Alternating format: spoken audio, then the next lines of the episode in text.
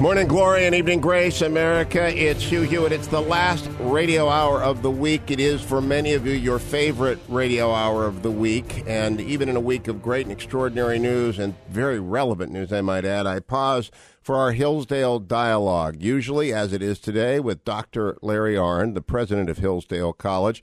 And he often has, and he does today, one of his colleagues with him and joining Dr. Arnn today is Professor Will Morrisey, who is the William and Patricia LaMothe Chair in the U.S. Constitution and Professor of Politics at Hillsdale College. He has been there since the year 2000. He teaches in American politics, political theory, comparative politics. Dr. Morrisey is the author of eight books on statesmanship and political theory, including Self Government, The American Theme, Presidents of the Founding and Civil War, The Dilemma of Progressivism, it continues on and on. He received his summa cum laude BA from Kenyon College in the great state of Ohio. I pray he is actually a Buckeye, which would make him the perfect guest, and his PhD from the New School University. Uh, Dr. Morrisey, welcome for the first time. Are you indeed a Buckeye? No, I, I came from New Jersey originally and uh, and went to school in Ohio. You made your way to Gambier, though, so I'm very, very pleased that hopefully you took some of that good common Ohio soil sense up to Michigan with you and and fertilize Hillsdale. Common is the term. No, oh, oh, oh. Dr. Larry Arnn, it's good to talk to you again. For everyone, as we begin this, hillsdale.edu. We've just added uh, last week four affiliates in Montana. This week, a new affiliate in Winston-Salem, AM 980, The Eagle. So I always have to remember there are people hearing this for the first time. For the last year and a half, Dr. Arnn and I and his colleagues have been putting aside an hour to talk about the great books, the great thinkers, the great events of Western civilization, back to the Iliad. They are all available, every one of those conversations, at hughforhillsdale.com. And you can find out all about Hillsdale at hillsdale.edu. And you ought to at least sign up for their absolutely free speech digest which is called Imprimis, which comes out to you monthly, sent to you in the mail, the old fashioned way. And they have many extraordinary online courses. The Hillsdale Dialogues are conversations, but their courses are uh, well regarded by every one of the many hundreds of thousands of people who've taken them. And I mean, they're just extraordinarily well received. Dr. Arnn got those going about, what, three years ago, Larry? About that. Uh, That's right. Well, that is all my summary. And now we are at the break. Um, we're talking about the break that I had a professor long ago and far away by the name of Harvey Mansfield, and he spent a semester trying to get me to understand what the break was, uh, and he succeeded a little bit. And uh, the break is what the theory of Niccolo Machiavelli is. And uh, I'm going to start with you, Dr. Morrisey, before I give my first hypothetical question to Dr. Arnn. Who is Machiavelli? Put him in his, his timeline in his place before we plunge into his writings. He uh, was born and lived in Florence, Italy. Uh, he was born in 1469 and he died in 1527. Uh, he traveled somewhat to other uh, to the Papal States, in uh, centered in Rome, of course, Spain and uh, France as a diplomat. Uh, Florence in those days, it's important to understand, Florence in those days was a city state. It was sovereign. There were about a dozen of those in Italy. Italy wasn't fully united until 1870, many uh, several centuries later. Um, he served in several positions in the Florentine government uh, between 1594 and 1512. That was when the Florentine regime was a, a republic. It was an, in between the uh, rule of the Medici family. And uh, he had several appointments uh, under the Republic. He was uh, a, a, diplomat, as I mentioned. He also oversaw production of government documents, and he oversaw the training of the Florentine militia. That, uh, that job uh, calls to mind his strong advocacy of, of military self defense in all his major works. It's a theme that runs throughout and he practiced what he preached on that. Now, he was also, however, the victim of an unfortunate turn of circumstances. Yes. Uh, once the Medici got back in, in 1512, he was imprisoned and tortured. Um, uh, after a while, he, he got back just a little bit in some minor uh, posts. Uh, the prince, of course, was one of the intentions there was to uh, get him back into the get him into the good graces of the Medici. It's uh, dedicated to to one of them, and um, Uh, he never was allowed back in any uh, position of major importance, but uh, this is the time, uh, sort of a semi retirement time, when he wrote all of the major books that we associate with him The Prince, The Discourses, uh, The Art of War, and The Florentine Histories. The, uh, the only one that was published in his lifetime was The Art of War. That was published in 1521, a few years before he died. Now, Dr. Arnn, why did Harvey Mansfield, a, a, great and good friend of yours and one of the great teachers of political theory, along with your teacher, Dr. Harry Jaffa, why did he refer to this as the break when he took up the Prince? Uh, well, he, he, he dates the beginning of modern political philosophy with Machiavelli because Machiavelli has a different disposition about what the essential questions are that human beings have to answer and there are two things that are related when you say that. Uh, the the ancient political philosophy, you might say that the first and the last question in ancient ancient political philosophy is what is the good, and there's a political practice uh, that goes along with that. The, the practice of virtue, the attempt in public things to achieve justice, and the attempt in private things to achieve a condition of virtue, or and which which produces happiness in the individual. And Machiavelli changes all that. Uh, Machiavelli's question is not so much what is the good. In fact, in this short work that we're going to talk about first, in one of the most famous passages in all of philosophy, Machiavelli wins the name Machiavellian for himself by specifically eschewing the question of virtue as the guide or, or good as the guiding question of the prince. And what he says is, uh, virtue's mighty worthy, but nobody practices it. And so if you govern according to that, you'll come a cropper. And so what you have to do is not do that. You have to govern according to the circumstances and ways that will produce success. And that means an alternation of virtue and vice, vice parading as virtue often. And Machiavelli calls for that explicitly. And then in The Prince, he gives many examples, worthy and praised examples of such things. Uh, the uh, maybe the most famous, my favorite anyway, is uh, a greatly praised prince is one Caesar Borgia, who sends an agent into a rebellious area, which agent then proceeds to uh, torture and maim and kill all the enemies of Caesar Borgia. The, the, the, the agent is named Ramiro d'Orco. And then when he's done that and all the enemies are dead and the people uh, are beginning, the prince senses, to move from that place where he wants them, which is to fear him, to be feared is better than to be loved, uh, toward hatred of him, which is very bad. Then he goes to the city and he causes Ramiro d'Orco to be dismembered and displayed in the public square, which produces the happy result. Uh, it has three parts. One is all his enemies are dead. The other is everyone fears him. But the third is they don't hate him. They have he, he has delivered them from their their persecutor. There's a break between that way of thinking, publicly proclaimed and advanced, and let's say Aristotle's ethics. well, then, then, let me ask Professor Morrisey: um, Is this a dangerous book, and do your students injure their their own souls and their understanding of how they ought to act by reading it? I think they strengthen their souls by reading it. Unless you have a coherent account of evil, done not by someone who is a critic of evil, but by someone who is a philosopher of evil you will not be able to stand up to it. You will not be able to understand it. I occasionally do have students who say, well, this is wrong. Why are we reading it? That's exactly why you're reading it. We want you to read things that are wrong. We want you to understand things that are that are that are wrong, so that you will be alert for them, uh, alert to them. You know, there's a temptation though? It's sort of like the Lord of the Rings temptation to put the ring on. It doesn't. Isn't that the danger of the prince? Well, that, I, I, that's, me, that's the. Yeah, let me say something about that. Yeah, you, you, you, there's a sense in which one should put the ring on.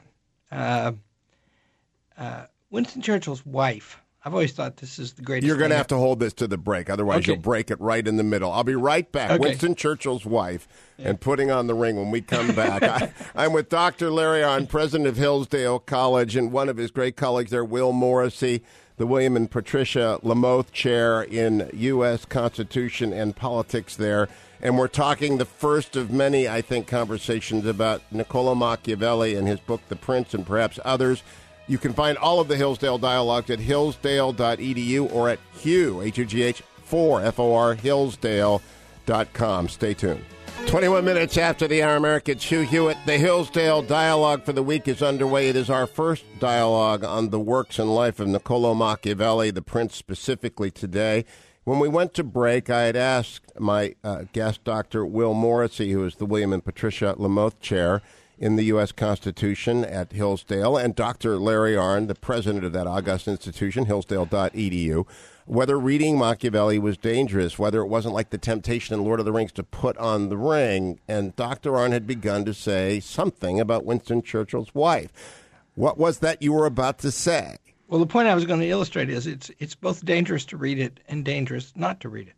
And uh, uh, I don't think Betsy has ever written about Hugh, and I don't think uh, Penny has ever written about Larry. No. What Clemmy wrote to the Prime Minister about Winston, which was only Winston has the deadliness to fight the Germans. Oh. And I've always thought that was a great thing, right? She Because- really wrote that. Oh yeah. Yes. Oh yeah. she did. She and that's did. and that's just, you know, by the way, that's better than a knighthood, isn't it? Repeat that again. Only Winston has the. Deadliness to fight the Germans. And and Approvingly, she added. oh man, she was you know, she was she was recommending him for promotion. and uh and that and see so you know, after we have sunk into the depths of Machiavelli, because we should do that, because you'll never understand this famous and incredibly important thing unless you do pursue the thoughts of it. That's what it is to study. Then, uh, then after we've done that, there's some distinctions we should make, which will, in my opinion, will will uh, will will will be an excellent guide for us all here.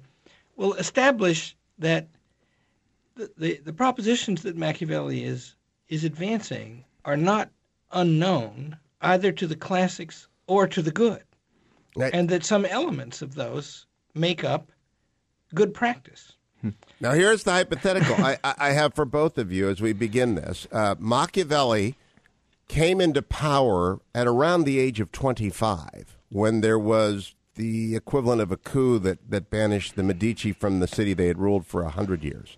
And he got a big job in the new regime, sort of the Secretary of State almost, at, the, at a very young age. So imagine, if you will, that you're sitting on that beautiful rooftop uh, at the Kirby Center in Washington, D.C., with the Capitol Dome in the backdrop, because Hillsdale runs this magnificent Kirby Center where they concern themselves with statesmanship. And on top of it, they concern themselves with cigars and adult beverages after they've concerned themselves with statesmanship. And you have around you that, that great group that I was a part of one night of young men and women between the ages of 20 and 30, some of whom are in the uniform of the United States because Hillsdale has produced its fair share of such uh, officers of the American military. When word comes by text and post and phone call that there's been a coup, that, that the United States military has had it with President Obama or whomever they've had it with, and that they have seized the White House and that they have seized power, and it sounds from first reports as though it's a pretty effective operation, a seven days in May sort of operation. And all of your students are then looking at Dr. Arnn and Dr. Morrisey, some of them in uniform, and they say, What are we to do? So, what do you tell them if you are, have been reading your Machiavelli, Dr. Arnn? Oh, um, well, it, it, so there are two ways to answer. What would one say, and what would Machiavelli say? Uh, what Machiavelli might say about that, what he does, he says something that's similar to that situation. In Machiavelli, one of the things you learn is that if you concentrate on doing the good, it'll be counterproductive. And and what's productive is to do what works, and works to what end? We have to talk about that. What does he mean by that? What do you what do you know? How do you know if something works? What what does it produce?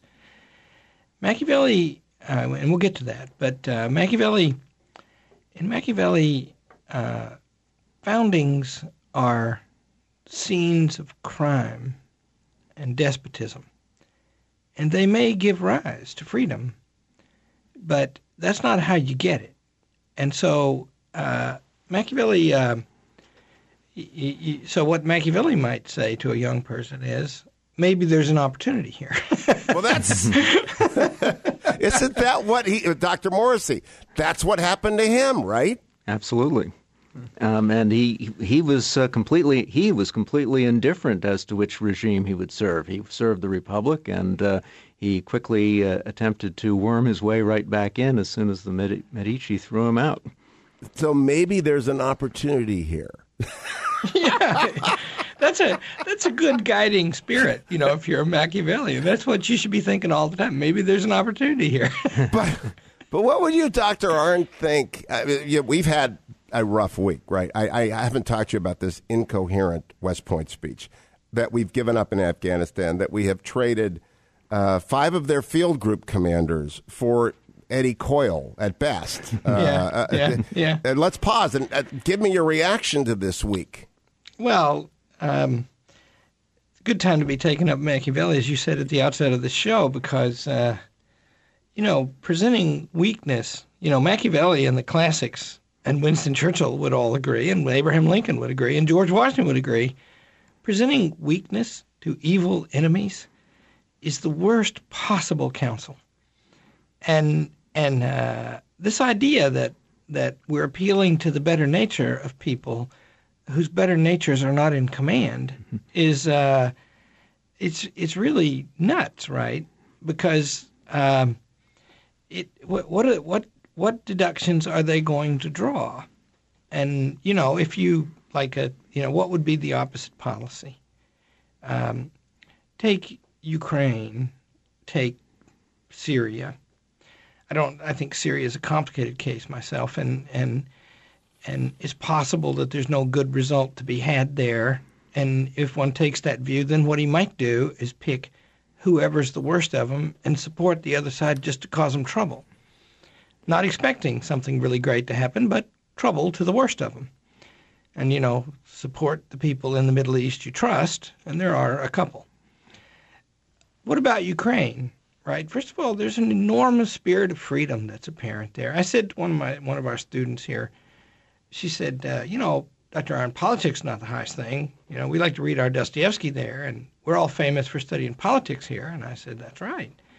I said, did you notice, dear one, that uh, this week students are pouring into a square to their desks? And she said, uh, yeah. I said, wonder why they're doing that. And she said, uh, freedom. And I said, freedom to what? What freedom do students value? Like ability to read and talk about your Dostoevsky freely. Hmm. Come to find out, dear, you are very interested in the Constitution of the United States, right? and uh, and you see, so so with them, first of all, their allies in in uh, Ukraine help them, help them in some clever way, right? Help them, you send them some stuff, empower them to fight. You know, there's enormous things that can be done. And then speak in the terms of that. Like one thing our, and so this is not Machiavellian advice. Well, the music is coming up. He's well trained. Dr. Yeah. Morrisey will learn that when the music is coming up, there's 20 seconds to go to the break. I'll be right back, America, with Dr. Larry Arnn, president of Hillsdale College, where they learn their Machiavelli so that they might be able to protect those who would read their Dostoevsky. And Dr. Morrisey, when we return, hillsdale.edu, Hugh for hillsdale.com. Stay tuned. 34 minutes after the hour it's Hugh Hewitt. It is the Hillsdale Dialogue, that with which we end every single radio week when we are blessed, and uh, all of them collected uh, for your downloading pre- pleasure at hughforhillsdale.com, completely free, as are many of the courses that can really change and illumine your life at hillsdale.edu on all the subjects that matter, with more pouring forth every day. From the Lantern of the North, which is what I call Hillsdale College, uh, joining me today, Dr. Larry Arnn, president of Hillsdale. His colleague, Professor Will Morrisey, who's the William and Patricia LaMothe Chair in uh, the U.S. Constitution there at Hillsdale and has been for many years. Uh, Dr. Morrisey, earlier today, as we begin, uh, it is the quintenary, we believe, of the Prince, 500 years since it appeared, give or take one year. No one's quite sure when it appeared, so we're roughly in the 500th year celebration. And uh, it's a great time to pick it up. But it's also interesting for a reason Dr. Arnn just said that the times in which we live call for a good understanding. My colleague, Dennis Prager, and I don't know that Dennis has been to Hillsdale. I know he's a friend of Larry's, and I, I don't know that he's been up there. But today he declared as I was driving to the studio that it is unquestioned in his mind that President Obama is the worst president in American history, with the possible exception of James Buchanan, about which he thought there was a good argument to be made that President Obama is worse. Um, if that is the case, why ought we to read with urgency Machiavelli? Machiavelli at least knew what he was about, and I'm not convinced that Obama really does. If you think uh, there was a there was talk about uh, Obama meeting with Vladimir Putin. Vladimir Putin was trained by the KGB. My predecessor in this uh, in this job here at Hillsdale in the political science department was a man named Alex Shtromas, who was a who was a an ex KGB agent. He was a defector, and he was trained from childhood in geopolitics. He was trained in uh, special uh, special operations. He was trained in all of these areas that uh, Barack Obama simply has no background in.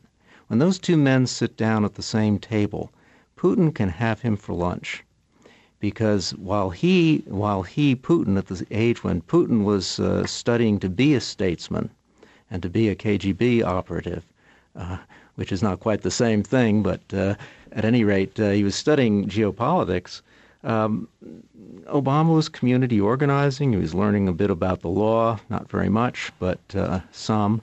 This is not. Um, this is just not an even match. And, there's nothing there. And is there a way to repair or, or to prepare those who have to repair the damage via Machiavelli, uh, Dr. Arnn? Well, you know, it's, you know, you, you need to cultivate the moral and the intellectual virtues, and they come to operate together in various ways you know, when you know them. And one of the things they do is they make you tough. And you know, this is a world where we we say to the students here all the time. I mean, that young woman, I won't say her name, but she's a really great kid, about to marry a really great kid in the senior class in a few days. Uh, you know, she wants to be. She she wants. She loves beauty. She's a lit major, and uh, she wants to be left alone and allowed to pursue that. And those are the aims of the American Republic and and we remind them, yeah, and you know that republic didn't come to be, as Lincoln said once about war. He said, "You don't fight wars by blowing rosewater through elder stalk mm-hmm. squirts." so when, when, did he say that? Uh, I don't know. I'll look it up for you. Yeah, it, he definitely said it. Wow. I've got it, I've got it in my forthcoming book about Churchill, and I've got a footnote to it, so I know that it exists.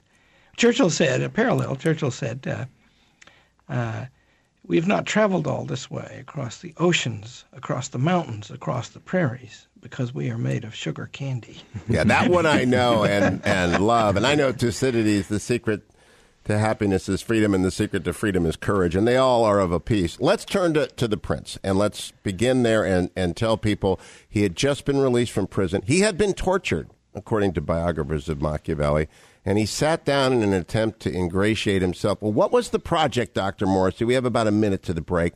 What was his project in writing The Prince?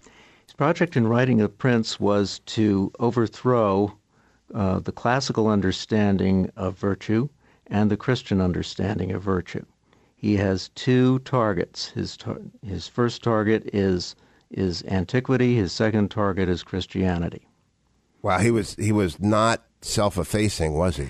Oh, he was very self effacing.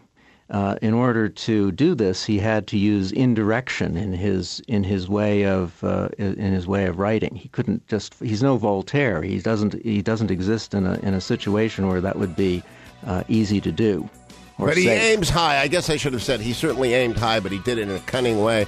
We come back the very first chapter or the dedicatory uh, uh, letter that he puts at the beginning of The Prince with Dr. Will Morrisey, Dr. Larry Arnn of Hillsdale College. Stay tuned.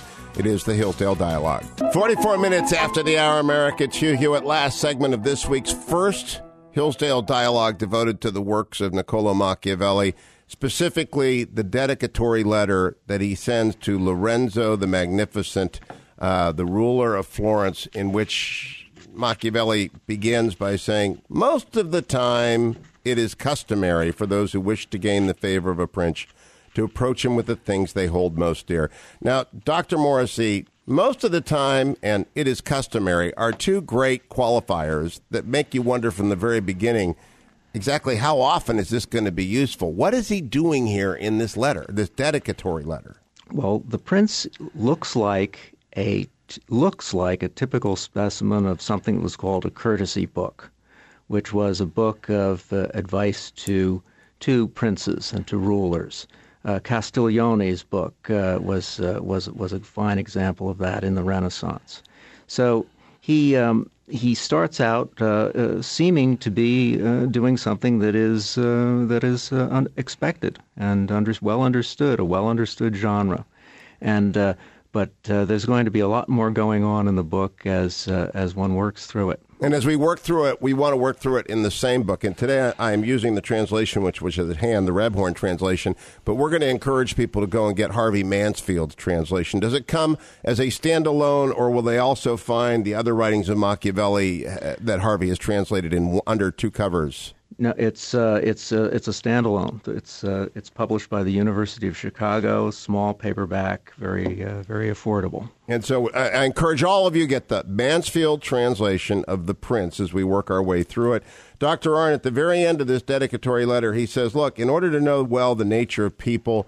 It's necessary to be a prince, and to know well the nature of princes, one must be of the people. He's trying to say why he could presume to advise the prince. What do you think about that?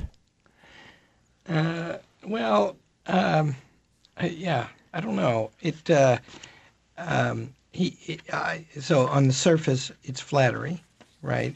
And and uh, and the prince embodies the people, but of course, as he gives the advice, he's uh, he's in the, the subject of the prince is the people and what the prince does to the people, right? And what he makes them think, and he does make them think things. So Will's about to say something. The other thing is, you know, if you if you read the Prince, who is he talking about all the time, if not princes? So it turns out that yes, he he says that he understands the people, but he the prince understands the people. It turns out that Machiavelli understands both, yeah. prince and the people, and uh, so that's a bit of flattery at the beginning, and it shows you how clever he can be. There's also a, a big problem for me at the at the beginning. The last sentence of the dedicatory letter, letter is, "And should your magnificence gaze down from the summit of your eminence towards this lowly place which Machiavelli occupies, you will recognize how I undeservedly suffer from the continual malice of fortune." Uh, and uh, Dr. Morrisey, if he's anti-Christian and anti-virtue, how dare he use a word undeservedly? Well, he wants to get the prince to do something, and he assumes that the prince isn't as comprehensively, uh, shall we say, tough-minded as he is. He's trying to give him a. Uh, the other thing is, of course, the prince might read uh, this and say, uh, um, Cosimo might, his magnificence might read this and think, well, this guy is very bright. Maybe I ought to hire him as my advisor. Uh, but isn't it an admission against interest, as we lawyers would say, Larry Arnn, to say undeservedly, because he's appealing to some standard of fairness which presupposes some good, some virtuous standard?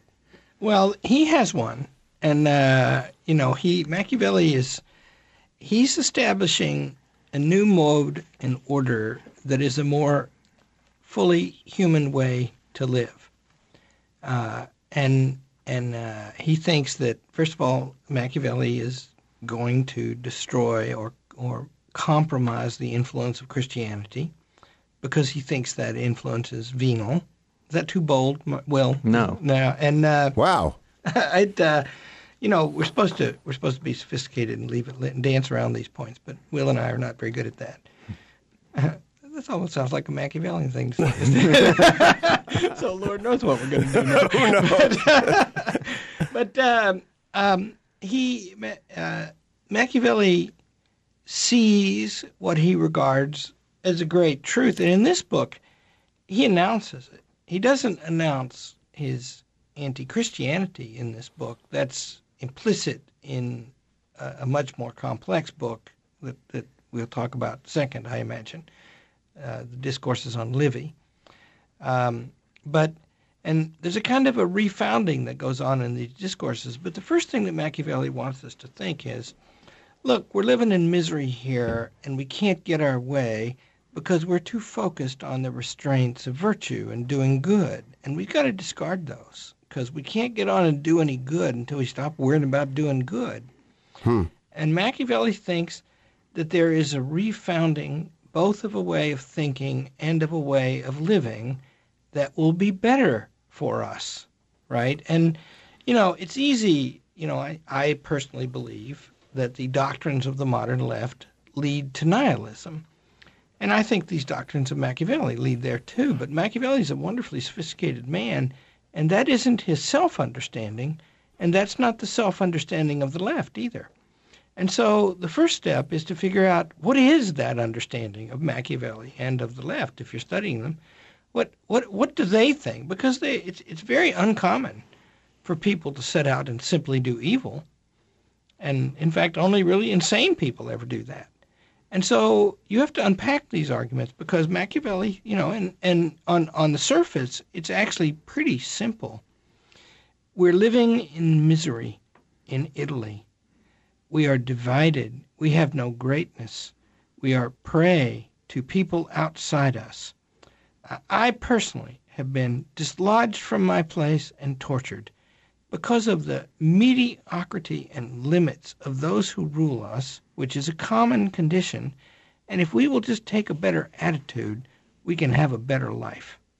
That's on the surface. That's what he says in The Prince. That's what he said. And when we come back, and we're, we're going to do a, a, special, extra, quick segment here because I'd like to ask Dr. Morrisey and Dr. Arnn how they recommend people approach The Prince, how to get ready for next week. Do they read the whole thing? Do they read a chapter at a time? And in what order, at what pace? Don't Go Anywhere America We'll tell you how to go about getting ready for the next Hillsdale dialogue. And as I said earlier, in these times, I can't think of a better few weeks than we are going to be spending on a better subject than the Prince. Stay tuned. It's the Hugh Hewitt Show. Welcome back, America. It's Hugh Hewitt. I want to thank Adam and Dwayne for another great week of radio producing, and to uh, Marlon, uh, the extraordinary associate producer, Danielle, and to all of our interns, including Jack, the Hillsdale intern, who hasn't made a hash of it this week at all. Carl and Marissa and Daniel, and uh, to whomever else I've forgotten out there, thank you. Dr. Larry Arnn and Dr. Will Morrisey, uh, we have just a couple of minutes left in this week. And so, Dr. Morrisey, I'll start with you as we go forward, how would you advise someone who's, who hasn't picked up the Prince ever, going to go out and get the Mansfield edition from the University of Chicago, probably a buck ninety nine on the internet, uh, mm-hmm. very cheap. How would you have them read to be ready to get the most out of the next few weeks of conversation? The main thing is, first of all, just uh, read it from one end to the other. Don't uh, try to, to to pick and choose chapters. Don't try to read around and jump around Machiavelli has a way of arguing that he unfolds very deliberately. So you have to follow the thread of the argument from beginning to the end. The other thing is to read things with a bit of caution. He will tell you things that aren't quite so, and you can figure out that they're not quite so if you look him up, if you kick the tires, so to speak. So read him with uh, caution. He he deserves the name Machiavellian. He earned that reputation to some extent. And uh, uh, it's wise for the reader to uh, be a bit on his guard while reading this, this book. Do all Hillsdale students, Dr. Arnn, read the entire Prince? Yeah, isn't it all in the Western Civilization reader? I'm, I'm re- trying to recall, but I'm not sure. No, it's not all there. Uh, they everybody reads some of it. Uh, everybody reads some of it, and so do you have anything to append to Dr. Morrisey's uh, suggestion on how to go fr- from well, start to finish cautiously? Yeah, yeah, be of good heart because the the prince is short, and and you know delightful in a sometimes wicked way to read. You've got a pleasure in front of you. And then let's try to figure out what it means that somebody of of surpassing importance wrote such a book. I mean, mm-hmm. you know, that's and you know the book is inviting you to do things and Machiavelli, uh, you know, he's Machiavellian, which means sometimes he's a liar, as as Will says, and the lies. And he points in the book to the play, he gives you an instruction in a place in the book that we will mention to you about how to read Machiavelli. obvious mistakes are a clue to something important. And Lou, uh, Will, as you know, a really good teacher, was just pointing that out to the audience surreptitiously. Interesting. All right. Well, people are going to have to go read the transcript again when that gets posted. Gentlemen, thanks to you both. I, I have to ask, just very quickly, 30 second round. Of all of our presidents, who has deserved the title Machiavel? Hmm. I don't know. We got President Simpleton right now. Dr. Larry Arnn of Hillsdale College, Dr. Will Morrisey, his colleague there. Thank you both for a great introduction to Machiavelli's The Prince. We'll continue out there on the next Hillsdale Dialogue, same time, same place next week. Thank you, America. Stay tuned on this great radio station.